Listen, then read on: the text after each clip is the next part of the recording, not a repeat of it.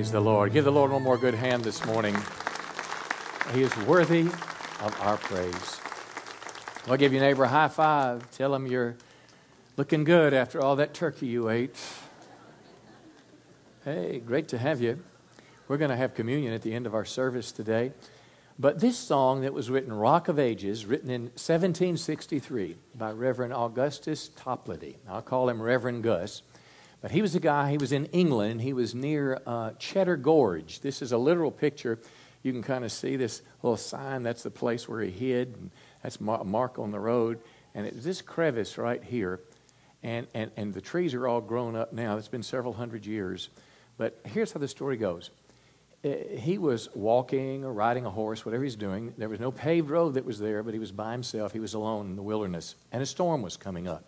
Now, how many know if a bad storm's coming up today, your iPhone sending you alerts, you know, you've got weather radios sending you alerts, your TV. But he didn't have any of that, but he had the good sense of people that lived the, on the land, and he realized that this terrible storm was coming and it could literally bring destruction. How many know a black cloud can produce a tornado? It can produce torrential rains. Uh, it can produce torrential winds. And when you see it, he knew he had a problem. Now, I don't know if he was walking or if he was on his horse when he began to see this cloud developing, but likely when you see a cloud in the distance, you know it's not going to rain yet, but it's coming my way. And how many know when you know a storm is coming, what you do is you look for a place to hide? And he literally hid in what's called the cleft of the rock. Now, a cleft right here, it's a split or a fissure in a rock. And what it's produced by is some of the earth movements, earthquake, whatever the case may be, or maybe God just put it there. Isn't that amazing? How an evolutionist has to explain every detail. But isn't it just possible that God just put some things there and God just made them the way that they are? Uh, certainly, He could have created it through a progression, but He could have just created it instantaneously, just like it is. But anyway, this storm is coming, and He finds this place to hide. Now, by definition, again, the word cleft, it means a fissure. It's a separation in the rock. It's some place where you could hide. And I want you to imagine, let's imagine if the storm was coming from this away, and right over here he was hiding, and if there was like a, an overhang that he got under, and the storm passed him by. Well, it's this that I want to talk about this morning because this cleft in the rock, rock of ages, cleft for me. And notice what he said. He's a preacher man.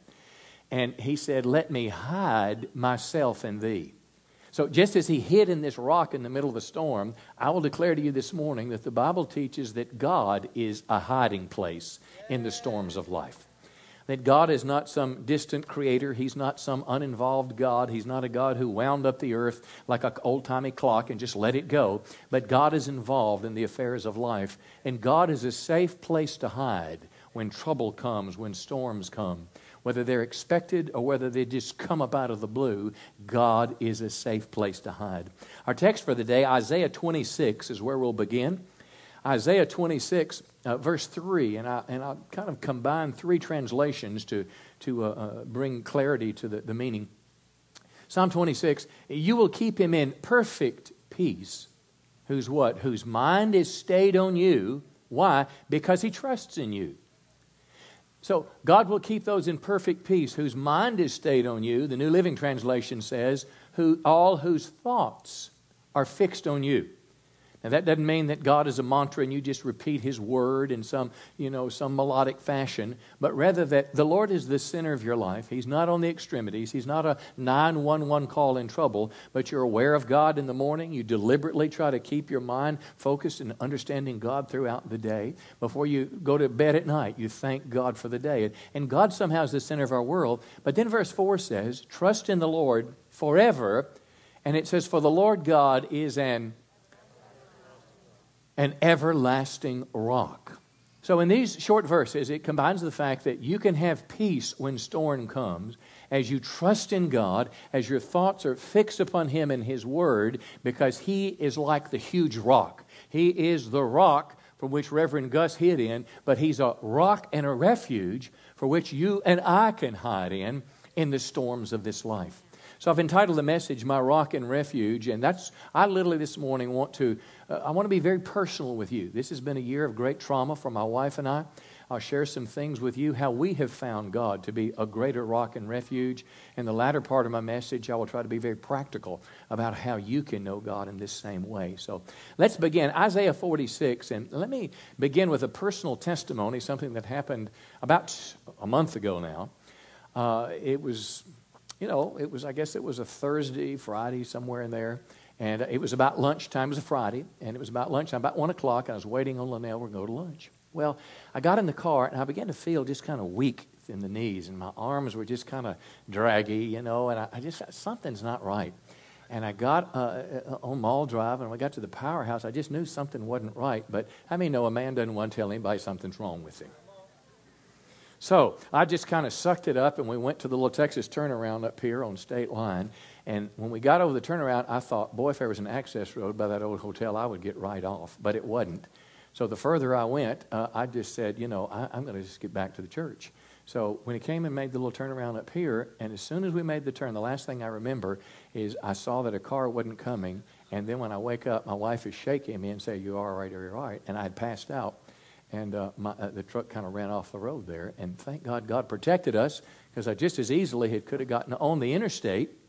And how many know that could have been bad for lots of people? Well, anyway, I spent the next couple days in the emergency room at St. Michael's. I got EEGs, EKGs, gallons of blood, MRIs, PET scans, and when it was all over, two internists told me, they said, You are extremely healthy. And they didn't say for a man your age. They said, You are extremely healthy, and we've narrowed down everything in your anatomy and your metabolics and all that kind of thing. And they narrowed the problem was is, is uh, a doctor had increased my blood pressure medicine a couple days beforehand. And uh, lo and behold, that's what it was. So I got off the silly stuff, and I'm fine. Now, now, now that's a great praise the Lord. But after I got home the next day, took a couple days off, I want to tell you there was some anxiety kind of in not just the back of my mind, but right here. It's like the doctor said, We're 99% sure it's the medicine, but oh God, how about that 1%? You don't think that way, do you? I mean, you've never thought that it was a rib out of place, but you thought you were having a heart attack. Come on now. How many honest people in the room? Let me see your hand here. A room filled with liars. You were having a headache. You knew it had to be a brain aneurysm. Okay. I mean, it just kind of anxiety. Kind of been a struggle that I you know, uh, from my grandmother, kind of trickle through the family heritage. But I can remember waking up the very next morning, and uh, I, I, went into the kitchen at the little bar, the counter, and I do as I do. I did as I do every day. I opened my Bible and I began to read. Isaiah 46 is where I read, and this verse, it's as if it leaped off the page. Perhaps you've had the experience when you read the Bible and it's not just facts and information, but sometimes it's like God is speaking to me. How many of you understand what I'm talking about? Yeah. Well, I had that. This, it, was a, it, was a, it was a God moment. Well, here's how the passage went Isaiah 46 3. Listen to me, you descendants of Jacob. These were the children of Israel. They were the chosen people of the Old Testament. Now, how many know we in the New Testament, the church, we've been adopted in the family of God? We are his sons and daughters. So it could easily be argued that it's a higher level of relationship there. But listen to verse 4. Even to your old, uh, no, I'm sorry, uh, you descendants of Jacob, you whom I have upheld since your birth and carried since you were born. As if God was speaking to me from the day you were born, uh, uh August, uh, April 24th, 1957. Write that down. Put in a reminder on your iPhone, okay? April 24th, 1957, Methodist Hospital, Memphis, Tennessee. Since that day, I have been taking care of you. I have been on every plane ride, every car ride, every day at work, every day at school. Somehow God was speaking to me. I've been in your life. But notice this next phrase, verse 4 even to your old age and gray hairs. I understood a little bit of that. Don't say anything. I am He, I'm He who sustains you. So it's like I was almost having a, a, an, a, an encounter with God. And I didn't see this with my eyes, but my spirit was so awakened to this that God said, I've taken care of you from the day of your birth until today. But then God said, I'm going to take care of you from today into the future. And I'm telling you, something changed in me. It was like God said, I've got a little place in this rock here if you want to slip in and hide. I made you, I will carry you, I'll sustain you, and I will rescue you. Now, I want to tell you, it was in a literal way, God tr- comforted a troubled soul. God's foreknowledge, Psalm 139, this ability for God to see the future from the present. The psalmist said of God, You knit me together in my mother's womb. Now, there's a great question in the world about abortion. Is it right? Is it wrong? I suggest to you from the Bible, this unequivocally talks about God is the creator. He's the one that creates life in the womb. Come on. And what God has created, man doesn't have a right to take that life. You knit me together in my mother's womb. Look at verse 16. You saw me before I was born. You saw me before I was even born. Every day of my life was recorded in your book. And I want to tell you, friends, that's not just for me, the preacher. That's every person in this room. That's every believing person in this room. God was the one that knew you before you took one breath of air, and God marked out a path. Now, I am not intelligent enough to explain to you how there can be this sense of predestination and ordering, but at the same time, there is free will. But I can tell you this the Eastern mind, I'm told, uh, the Easterners uh, were very comfortable with truth intention. We as Westerners, you know, we want A equals B, we want and B equals C, we want A equals C. We want everything to be linear in, in our thought process. But they were comfortable with these two truths kind of bumping together, our free choice and free will, but at the same time, God's guiding hand upon our lives. Every moment was laid out before a single day had passed. Now, I'm telling you, in the storm of MRIs, CAT scans, EEGs, blood tests, God built a shelter for me. It's like He threw out a, a, a, a, raft, He threw out a preserver, a life preserver to a guy that was drowning, and, and, and I laid hold of it. But the thing about it, He didn't have to throw it very far because I was already walking with God. Um, you see, God speaks to us through His Word, the Bible. It is a reason that Gideons give out millions of these a year. It is a reason that you find these things in, in uh, uh, wherever you go, pretty much. You go to the hotel, they're, most of the time they're in the drawer. It's a reason it's been the most popular book year after year in terms of numbers that are sold and printed and distributed. It is a reason for that. And the reason, my friends, is because Hebrews 4.12 says it is the Word of God speaking to us is alive and active. Let me say it again. The Word of God is alive and active. Phillips' translation says the Word that God speaks is alive and it's active in our lives. Um, God can speak to us through the Scripture. Now, I read the Bible every day, but I don't have an encounter with a particular verse like I did with this verse. I read the Bible this morning. I read in Isaiah or Jeremiah. I read this morning in Matthew. Its words fed my soul. I was not reading for a sermon. I was reading for me. I was reading for my relationship with God. I wasn't reading for facts and information and theology. I was just reading to know how my Father thinks and how He looks at things. Well, this Bible that's alive and acting, God can also speak to you in a dream. Not all dreams are from God, but God speaks to people in dreams. God can speak to you through a prophecy. Uh, God can speak to you just through the words of another person, whether it's face to face, on the phone, or even on Facebook. But when God speaks, I'm telling you, friend, something happens on the inside. It's like God comes to the front and anxiety goes to the back. It may not disappear or dissipate, but it takes on a different perspective that which was going to destroy you and overwhelm you, come on, God's perfect peace can come in your life because you trust in Him. So I want to talk to you this morning uh, uh, uh, about this crisis. Now, how many know crises come from many directions? You can have a crisis because of a literal spiritual attack. The Bible says for the believer there is an enemy. He is someone out to get you. The devil is real. He is not some uh, mystical figure before we became smart and figured things out. You know, if you look at America, we're not too smart, are we? We collect more money than we've ever collected in the history of the nation, but we still are going to run a 800, 900 million, trillion, uh, billion dollar deficit next year. We have violence on the streets Kids play the knockout game, come on, where they just see someone of a different race, a different color, an elderly person, and they just want to run by them and see if they can knock them out with one blow. Something's wrong in America. Our divorce rate, our abortion rate, the violence, something wrong when you turn your TV on and men are sleeping with men and, and, and women are sleeping with men and it's normal. Something's wrong in America today.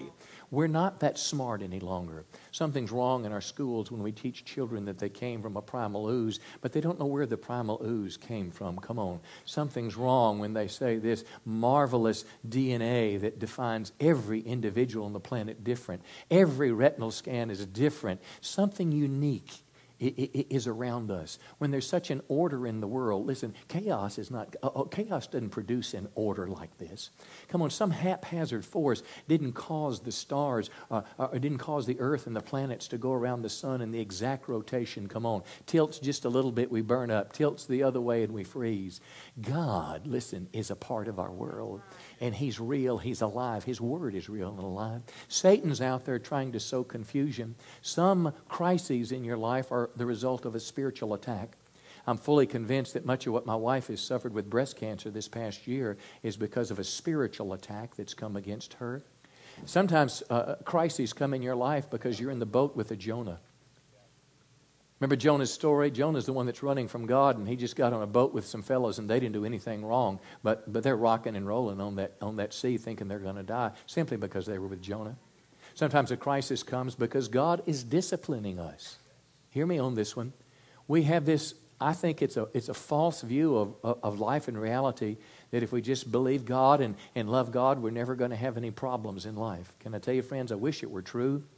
But you cannot find that happening in any person in the pages of the Bible that had any kind of walk with God. Stuff happens. Jesus said, In this world you'll have tribulation, but be of good cheer. I've, I've, I've, overcome the world. So sometimes trouble will come to us just because we live in the world. We can't figure it out. It doesn't make sense to us. And I'm less concerned of why we're having the crisis, but the fact that we find God in the middle of the crisis. See, one thing I know, though, for certain when a crisis comes, Satan wants to take advantage of it. Satan wants to get in your head. He wants to drain your faith. It's like you just went to get your oil changed, and, and, and, and the guy got under the car and he took a wrench and he took that little bolt out, and all the oil spilled out. That's exactly what Satan wants to do with you in a storm of life. He didn't want you to get in the crevice of the rock and be safe in the, in the storm. He wants your faith to drain out from you. He wants to make you believe that God's not real or this wouldn't have happened. He wants to make you believe that God's not a good God. I want to tell you, friends, if you want to know where all the, the heartache and crisis and, and pain and death and rape and, and, and all the craziness in life come from, if you look in the first chapter, a couple of chapters of Genesis, you don't have any of that going on in the world. It's a perfect place. If you look in the end of the book of Revelation, there's no more dying, crying, sadness, or pain, sickness. It's all gone.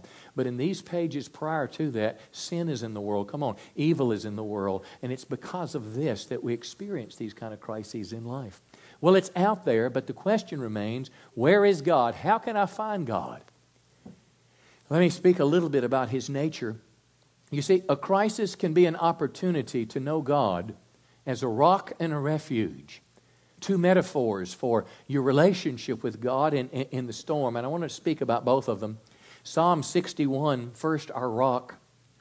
David the psalmist said, Hear my cry, O God, and attend to my prayer which simply means is he's saying, God help. God help. We need you to move here. Um, from the end of the earth, I'll cry to you. Notice, when my heart is overwhelmed, lead me to the that is higher than I. Now let's go back and talk about that just a moment. Uh, scholars believe, verse 2, from the end of the earth I'll cry to you. The end of the earth, he could have been very, very far from home and all alone. He could have been, as David often was, near death. People were trying to kill him. Uh, there was near starvation. They were running. Bottom line, it was some crisis, and he felt hopeless. When I read the pages of the Bible, though I am looking for fact and theology and coherence, I'm also looking for application in my life. So when I read this passage of Scripture, I want to say, I want my feelings of hopelessness feeling helpless and out of control to be able to resonate and find direction in the Bible. Now, notice what he said.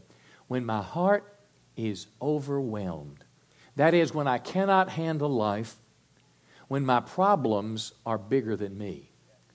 Now, I don't care if it's a problem that your doctor informed you of. I don't care if it's your, your ATM and you banged on it and it said there's no money there and there should be money there. I, I don't care if it's a divorce. Whatever it is, friends. A child has disappeared, you don't know where they are. I'm telling you, when you cannot handle life, here's what David said to do Lead me to the rock that is higher than I. Now, think about that phrase. A rock is a figurative term that simply means a place of safety. Uh, some translators call it a place where I'm safe. Lead me to the place where you protect me. Remember the cleft of the rock for Reverend Gus. Lead me to somewhere where the storm won't destroy me. Lead me somewhere where the winds won't knock limbs on top of me. Lead me somewhere where I won't be caught away and drowned. Lead me to a safe place. But I want you to see something that I just learned yesterday that just leapt in my heart. He said, I need you to lead me to that rock that's higher than I. In other words, I can't get there on my own. I don't know how to get to that place. But Lord, I need you literally to take me and reach out for me. I need you to help me be walking along the road, and I need you to help me see this place, and I need you to feel like you're leading me to that place of safety. I need you, Lord, to take me in the cancer diagnosis or in this anxiety or the trip to the ER. I need you, Lord, to take me somewhere now because I don't know how to get there.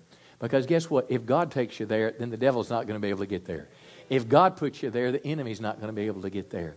And I'm telling you, when I'm going through those tests, I think it was the. Uh, the MRI of my brain. Anybody ever been in that little tube, you know, and it just goes pop, pop, pop, for about 15 minutes or so?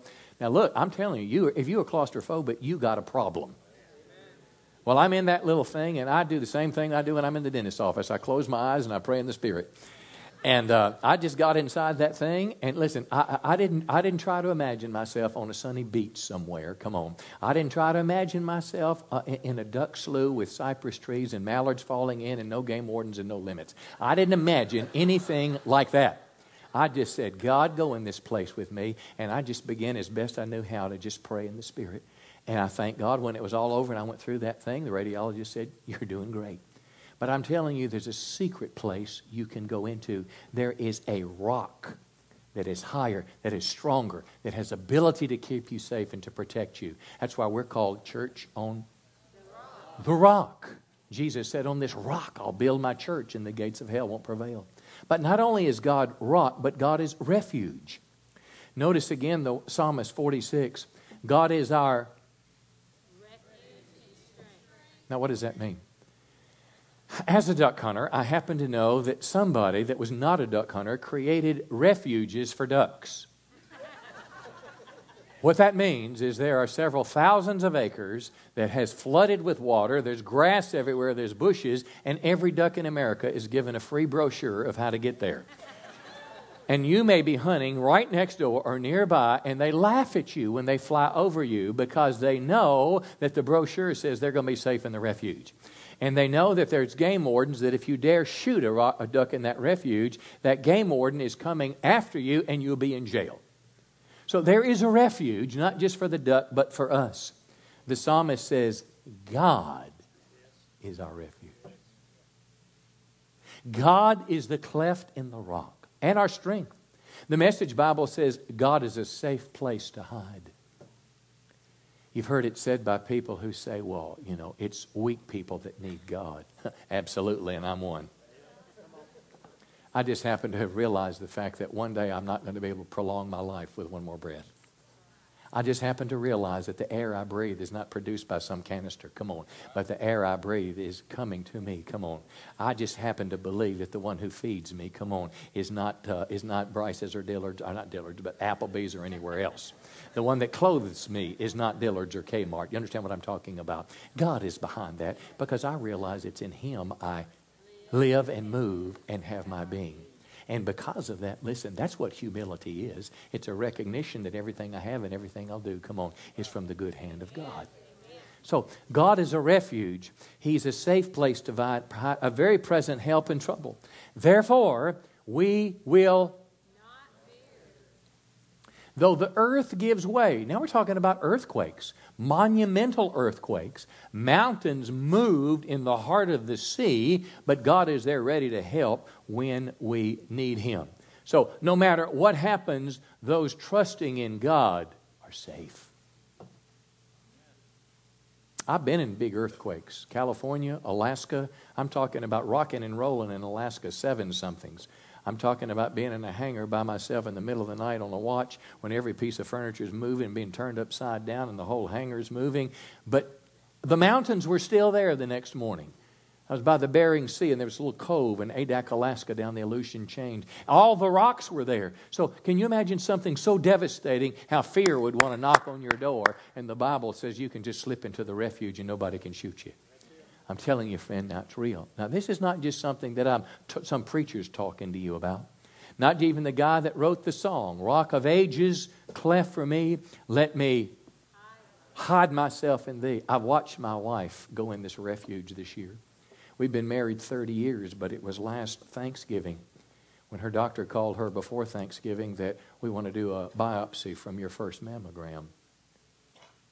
So you don't have to tell me that you need a refuge when the doctor sits in the office and without much preparation for you, he just said, You have cancer. And what does that mean? Well, mastectomies, uh, radiation, blah, blah, chemo, and all those kind of things. Now, look, it's been hard on dad. I'll never forget the day when I had to tell my daughter, Bethany, who's in UCA, who's in college, knowing that mom's going to go in. And I said, honey, mom has cancer. And she said, no, no, no. Is she going to die? I hope you never have to live through that. But I'm here today to tell you she's doing real good today. Real good. Clean PET scans. Hard year. But I'm telling you how she survived. She didn't sleep very well in the hard parts of the treatment, chemo, and other times. It's four in the morning, four thirty. I'm somebody that sleeps good at night, and the more the merrier for me.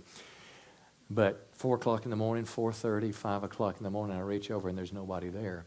And for a time or two, I got out of the bed and I wanted to see where she was and she's in the living room. She's curled up in a blanket, but she's got her iPad there and it's singing worship music.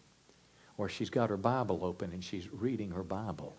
And then she's writing in her blog, come on, that we agreed that, listen, if the devil tries to throw this on us and hurt us, we're going to do everything we can to hurt your kingdom. You're not going to stop us. You're not going to put us down. You hurt me, I'm going to hurt you. Come on, I got a little mafia in my, in my background, okay?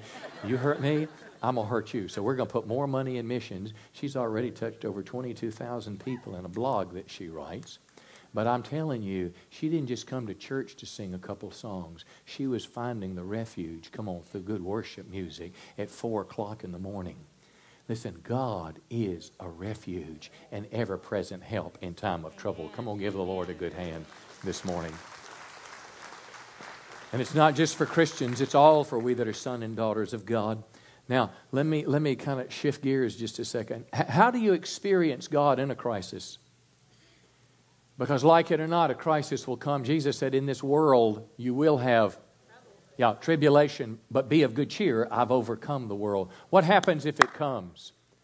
Mine came pretty suddenly with that passing out deal, but, but what happens if you know it's coming down the road? What happens if bankruptcy is going to be imminent in your business if you don't turn it around in six months and, and you can't provide the health care? And if you can't provide the health care, how are you going to get the workers? And you're watching the deadline tick and you're hoping something's going to change. So whether it comes like that or whether it's a long time in coming, how do you find this cleft in the rock? Do you just accidentally, is it just luck that you that uh, Brother Gus walked by this rock overhang?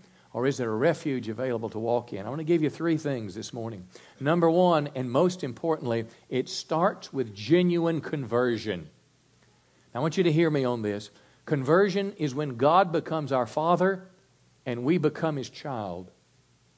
It is a misnomer that everybody on the planet is a child of God. Not true. Adam and Eve sold us out to Satan. He became the God, little g, of this world. We were somehow in his kingdom. Christ bought us back. The word redemption, he bought us out of the slave market of sin. We become when we are saved, when we're born again. Listen to what Jesus said. Jesus answered him, Truly, truly, I say to you, unless one is born again, he cannot see the kingdom of God. I don't care how much money you give. I don't care how many good things you do. I don't care how many tears you cried. Jesus Christ said, unless you're born again, you can't see God's kingdom. This is a spiritual rebirth. It is not a New Year's resolution. It is to be born a second time. And it is at this place of true conversion that you are adopted in God's family you become, listen, your sins are forgiven in a moment. You are adopted as a child of God. Now, I thought if you were to ask me as an 18 year old, I was, I was converted at 19. If you were to ask me at 18, uh, uh, and when I'm living life my way, and everything is going good, and mom made me go to church, maybe. And uh, uh, was I going to heaven? Well, sure, every good person goes to heaven, and, I, and, I'm, and I'm pretty good. Everybody goes to heaven. I have a little problem. I, I get God off the shelf. I say, please help me. When it's over, I may or may not say thanks. I put him back up there, but I'm living for myself.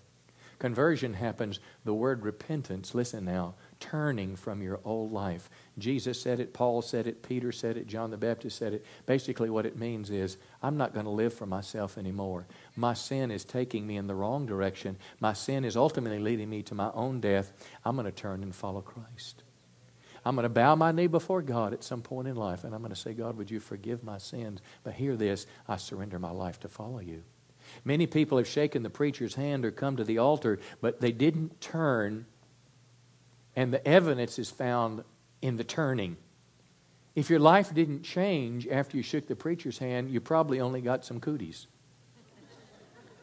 But when you turn, you say, How do you know that? It happened to me August 15th, 1976. You say, How do you know? I was there. A Gideon gave me a New Testament. There was an emptiness in my heart. I was not happy, though I had a new car. I had lots of dates and lots of friends and college scholarship, and things were going well, but something was missing in my life. It was a God shaped hole that only God can fill. I'm telling you, it, it, it, I know what it's like to try to fill it with alcohol or smoking pot or whatever. Problem is, you fill that five gallon bucket up uh, on, on Friday night. The problem is, by the time you get up in the morning, it's all drained out again. It's a hole in that bucket and you try to fill it up again on Saturday, but then you got to fill it up on Sunday, and you may wake up in the morning and start filling it up again. I'm telling you, friends, only God can plug the hole that's in your heart. It is a God shaped void that God can plug. That is the starting place to know God as Father. Now, you can know about God. How many know and not know Him? I had a picture on my wall for years, of a picture of George Bush. Uh, and, and, looking at it, you think we were best buddies. But I want to tell you what, somebody invited me to something in Little Rock. They pushed me in line. I saw him, Secret Service guys, and I said, Could I get a picture for the prayer wall of the church? And he said, Come on over here.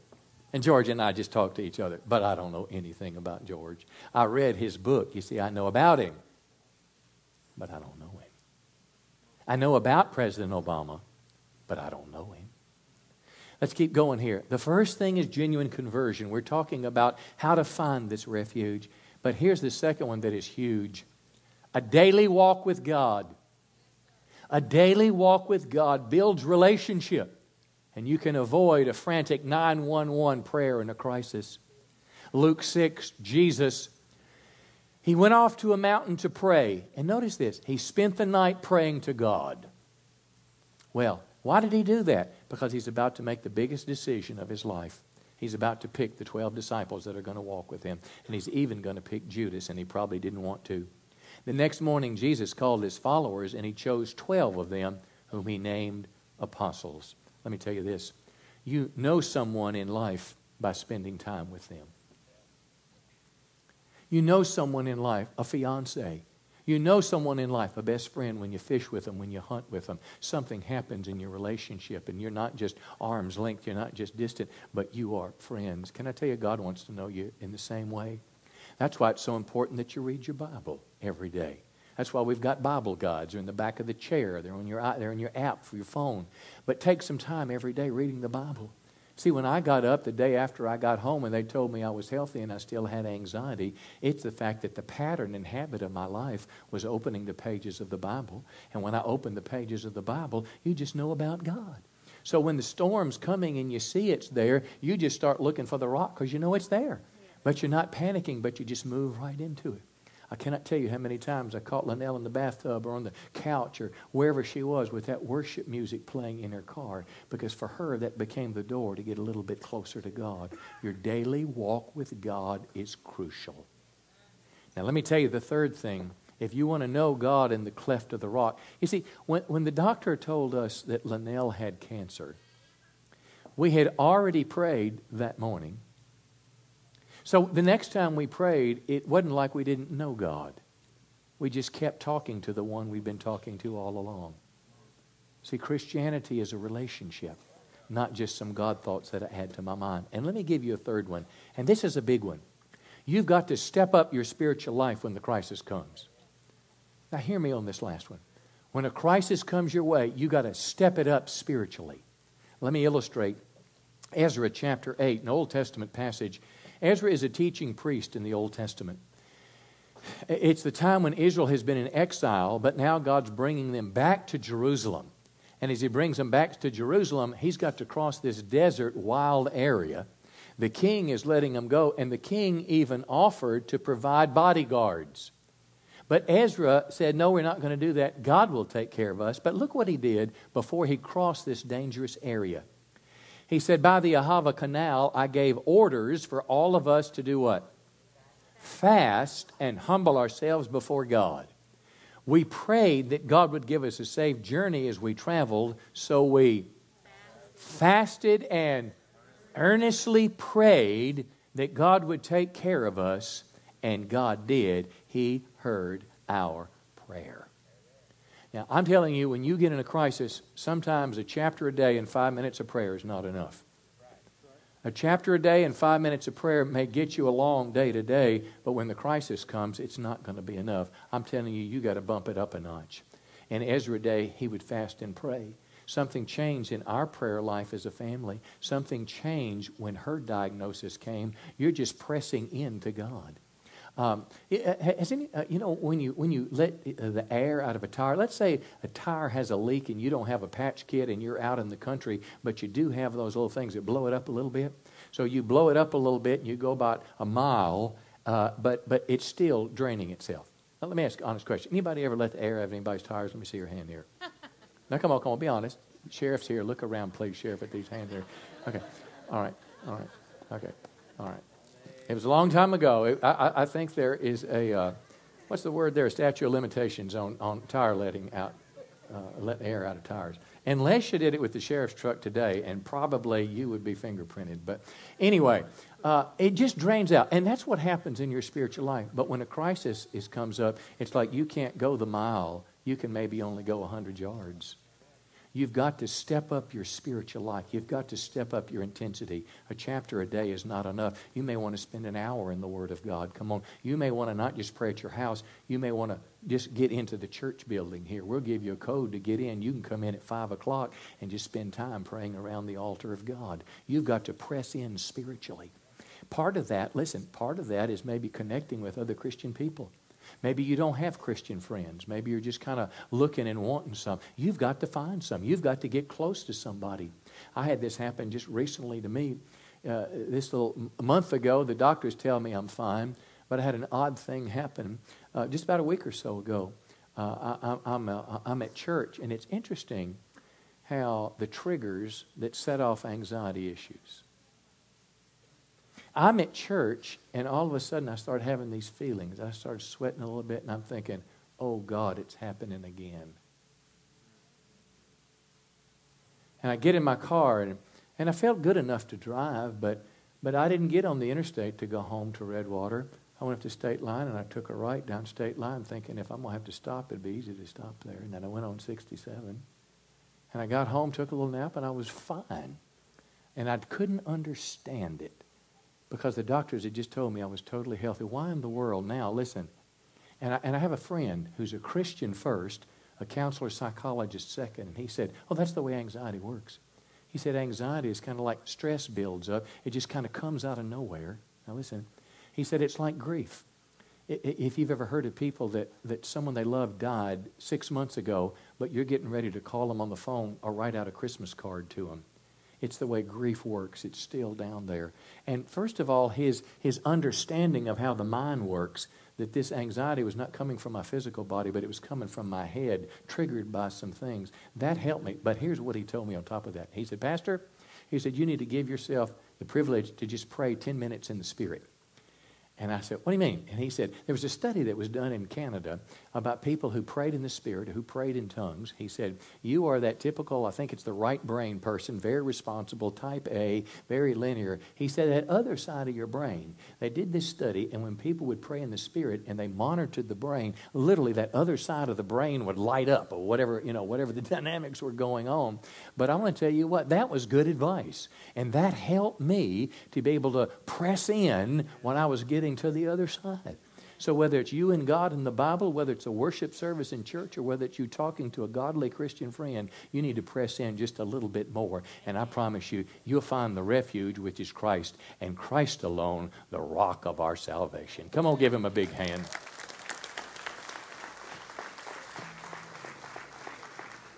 I'm going to close with a scripture and then we're going to have communion together. So give us just a couple more minutes and I think you'll, you'll really be ministered to. I want to ask this question as I close Can anything good come from a crisis? Now, if you're like me, I pray I never have a crisis, pray I never have a problem. But can anything good come from one? Listen to the Apostle Paul. Paul said, We think you ought to know about the trouble we went through. We were crushed and overwhelmed beyond our ability to endure. We thought we'd never live through it. Have you ever been there? Have you ever been to a place, whether it was financial, job related, a marriage, a family, come on, on an airplane that was going down, a ship that was sinking, something that was so bad I didn't think I could make it? Notice what he said. As it turned out, it was the best thing that ever happened. You think he was on drugs? No. It was the best thing that could have ever happened because instead of trusting in our own strength or wits to get us out of it, we were forced to trust God totally. Instead of depending on myself, I depended on God, and it's not a bad idea since it's God who raises the dead.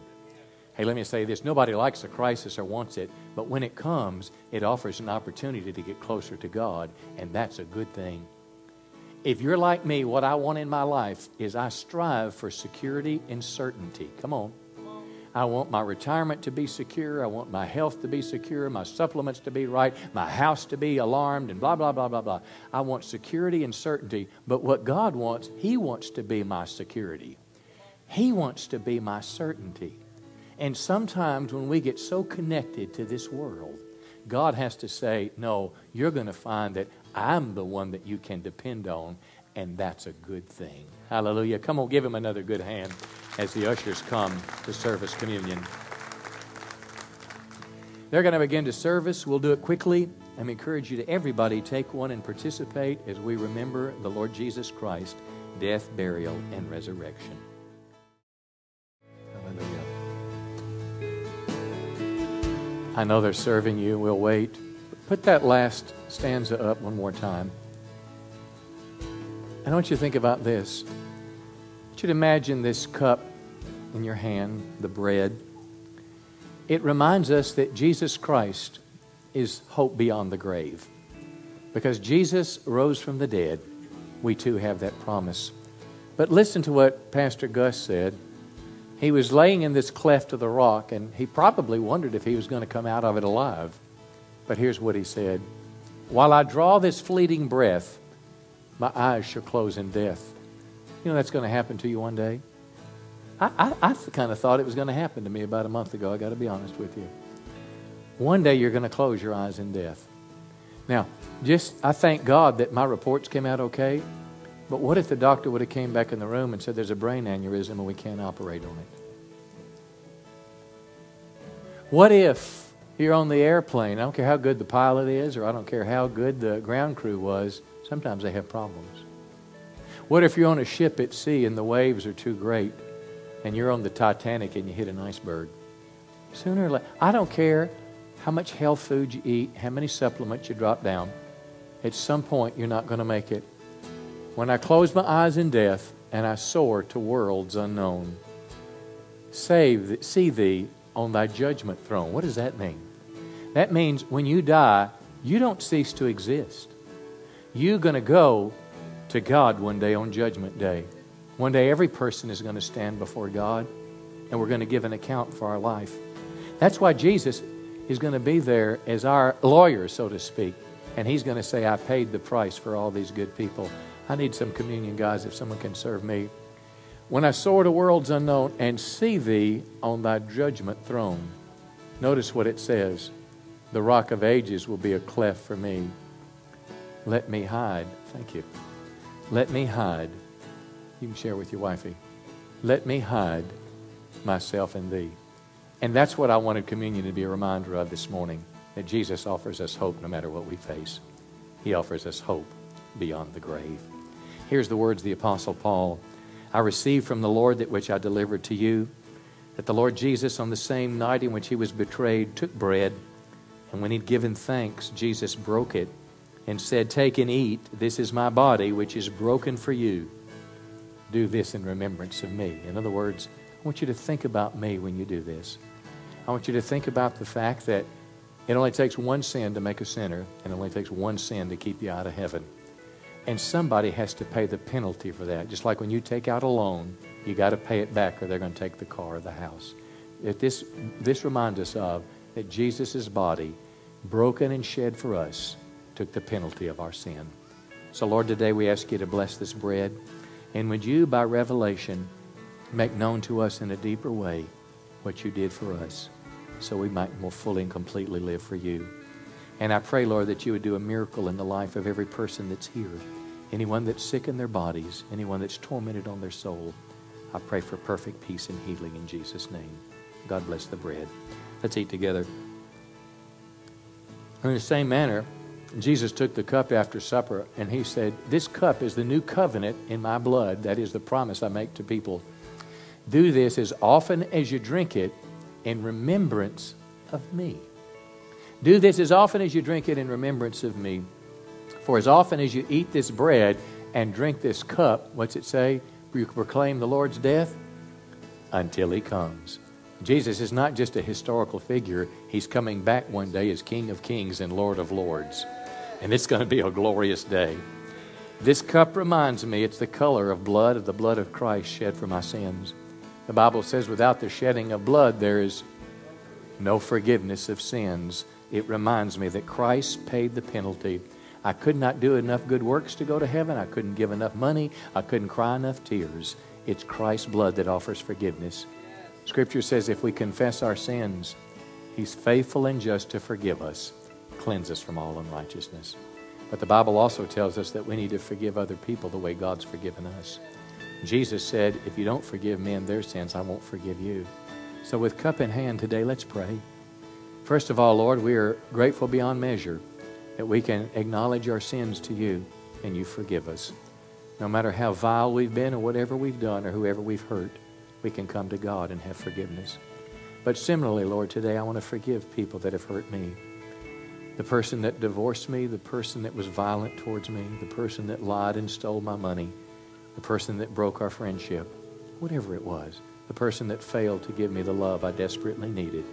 Today I forgive them and I release them. I turn justice over to God. Bless this cup today, we pray in Jesus' name. Amen. Praise the Lord. Why don't you stand to your feet? We'll close with one last stanza. And it has been a delight to have you with us today.